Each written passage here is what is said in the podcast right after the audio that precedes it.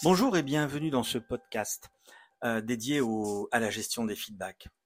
J'ai voulu faire ce podcast-là parce que dans mes formations, à chaque fois que je rencontre des managers, souvent ils me disent en tout début, quand on leur demande est-ce que vous faites des feedbacks? La réponse, elle est systématiquement oui.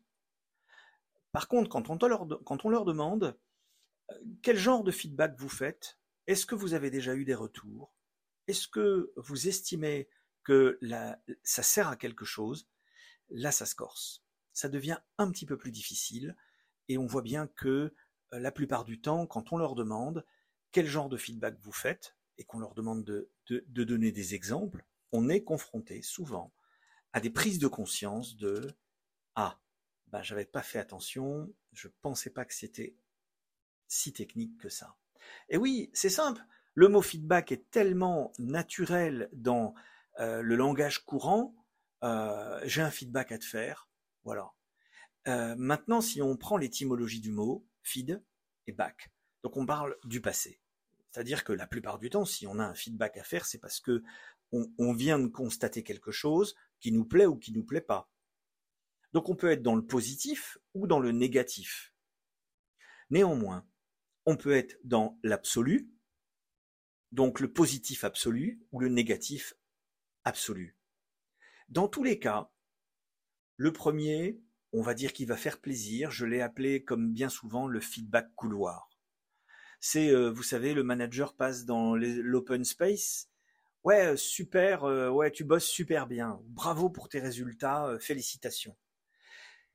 Ça fait plaisir sur l'instant, quoique. Vous avez plusieurs catégories de collaborateurs et des collaborateurs qui ne vont pas comprendre pourquoi on leur fait ce feedback-là.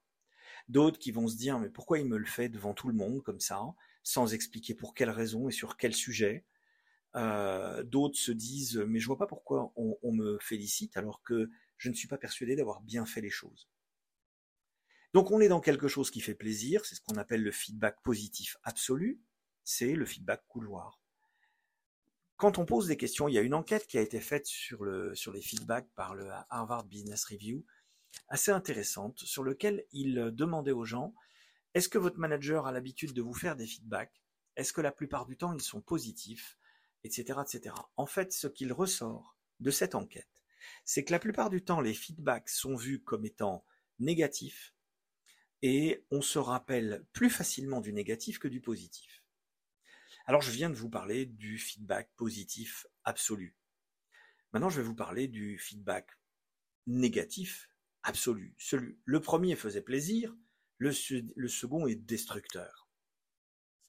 Quelqu'un qui vient vous dire, écoute franchement, ce que tu as fait là, c'est pas à la hauteur de ce qu'on attend de toi.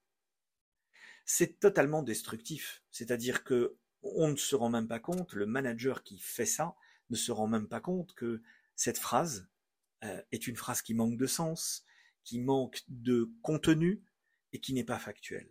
Elle, est, elle peut être largement destructive c'est souvent une phrase qui ne euh, qui n'attend pas de réponse, euh, qui est une déclamation.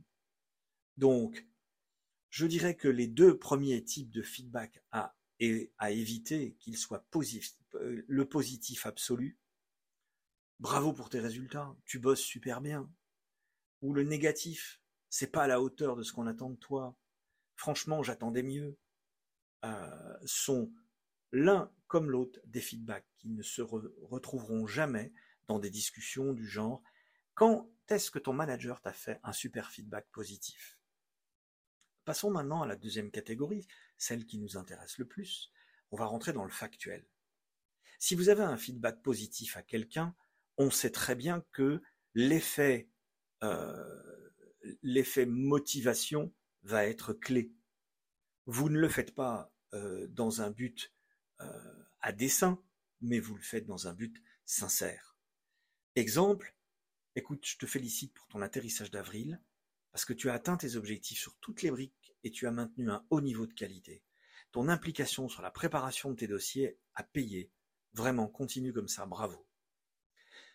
Personnellement, on est sur un feedback positif et factuel.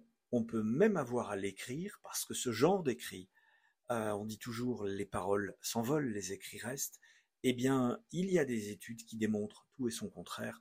En tout cas, j'en ai trouvé une qui démontrait que le feedback positif et factuel quand il est écrit et quand il est bien écrit. D'abord, le manager réfléchit à deux fois avant de cliquer sur envoyer. Et la deuxième chose, c'est ça ne vous empêche pas de le faire de manière euh, orale d'abord et puis de l'écrire. Comme je te l'ai dit aujourd'hui, je te réitère le fait que je te souhaite je souhaite te féliciter pour ton atterrissage d'avril, pour etc. etc. Et puis il y a le feedback négatif euh, qui est souvent euh, dans une optique de recadrage.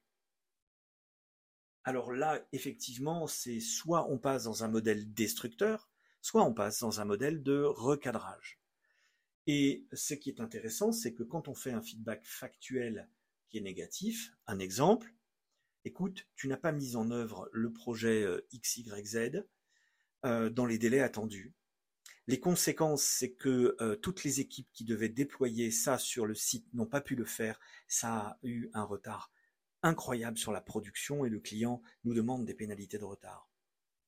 Ce qui est important, c'est que je veux que tu prennes en compte que cette conséquence-là est grave et ce que j'attends de toi, c'est véritablement que ce genre de choses ne se reproduisent plus parce que tu dois comprendre les conséquences.